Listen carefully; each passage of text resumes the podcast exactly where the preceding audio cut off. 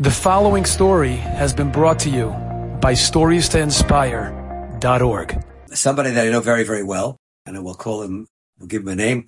We'll call him Barry. Barry was not frum, Barry was completely not frum. Barry was Jewish though, had a stronger Jewish, Jewish identity.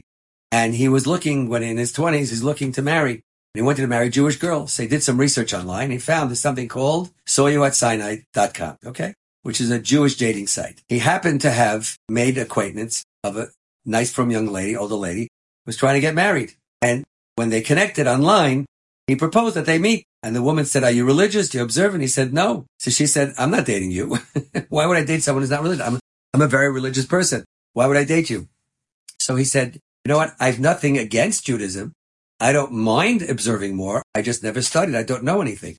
Oh, she said, if you don't know anything, I have a neighbor across the street and my neighbor across the street has Shabbos guests all the time. Why don't you go there for Shabbos and see what it's like? Maybe that'll be your introduction to Yiddishkeit. Had nothing against that. He was very open-minded. He said, sure. They Invite him for Shabbos. I can tell you, I, I remember what happened that Shabbos.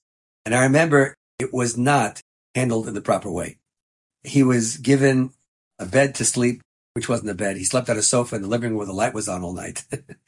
um, the things they said to him, it was not these people did not take Kiruv 101.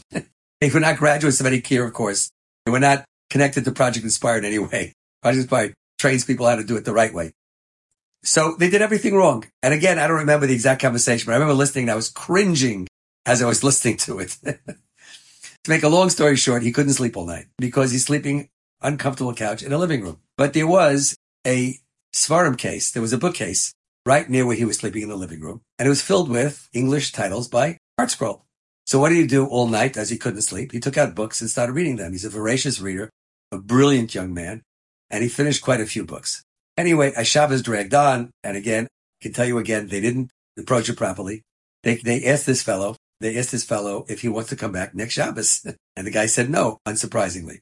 And then he said the reason is no is because he is a musician. In addition to being in graduate school for whatever he was going for, He's also a musician and he has a band that's pretty hot. He has a band that's, you know, that's doing very, very well. And the main gigs are Friday night. He plays in clubs on Friday night.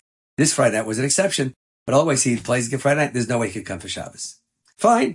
They parted as friends. He left and the following, I believe it was a Wednesday, Barry calls back his host from last Shabbos and he asked if he could come for Shabbos again. So the host said, I thought you had this band and you have these gigs.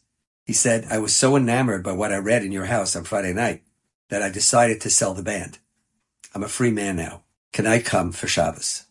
I met this young man before he was observant. I can tell you, I can tell you, um, his growth was phenomenal. He's very, very sincere, did the right thing, went to learn for quite a while, learned, learned to even in yeshiva or two, even though he was already in his mid twenties.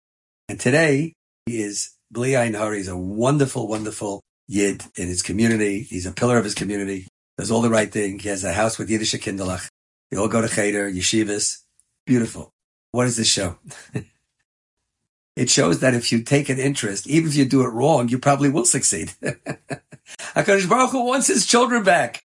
And we can play a role in that. We can gain status by HaKadosh Baruch Hu. Rav Chaim Shmulevitz by the Kol Nidre Drasha in Mir Yeshiva when I was a bachur there. Every year we used to speak about the same thing. And he said, if you're sitting here in Yerushalayim and you're asking HaKadosh Baruch Hu for a kapara for yourself without having asked for a kapara for the Yidden who are assimilating it in America, how dare you ask for a kapara for yourself? Hashem's children are suffering. You're not going to daven for them. You can ask only for yourself. Rabbi said we have a tremendous obligation to care for other Yidden. Every one of us has a tremendous obligation to care. And even if you don't think you know what you're doing, it doesn't make a difference. You got to simply try. And if you try, who knows what happens? The siyata deshmaya is off the charts. I'll share with you a story that was told over by Rabbi Ephraim Shapiro of Florida a number of years ago. It's a fantastic story. And I don't think he meant to do kiruv at all. He's sitting in a restaurant in South Florida and there's a tremendous argument that's breaking out between the waiter in the restaurant, who have been an Israeli young man, and four patrons who were screaming at him. They were not from Miami. They were from another country. And they, they were claiming that the restaurant in which they have in their local community would never serve inferior food like they were served. I'm not going to go into the details. Yeah. It was terrible. And they're screaming at the waiter. Of course, it's not the waiter's fault, but they're screaming at the waiter as though it's his fault. And the waiter is standing there, obviously looking forlorn. But to his credit, he does not respond. Rabbi Shapiro is sitting with his Rebbitzin. His Rebbitzin turns to him and he says, and she says to him, you know, you're always talking about that when someone is shamed and they don't respond, the Mavatar, and they don't respond. So it's based upon a Gemara that that person is able to give a bracha that's Mekuyim. And of course, Reb Chaim Kanievsky, Zechatzal Gavracha, used to talk about this all the time, tell people to do that. And there are many stories about that. This guy was just shamed he didn't say a word and was not religious at all. He's wearing a ponytail, but he didn't say a word. And he's Jewish, he's Israeli. You have to go and ask him for a bracha. Rabbi Shapiro said she was right. She was right. He's always telling other people about this. You got to practice what you preach, right? So he gets him from the table. He goes over to this waiter and he says to him, Vavakasha, ten li bracha. And the waiter says, what?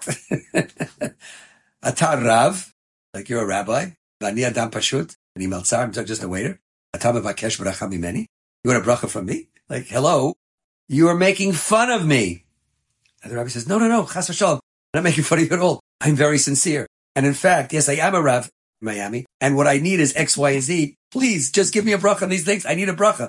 And his sincerity was such that the waiter saw that he really, really meant it. So the waiter said, okay.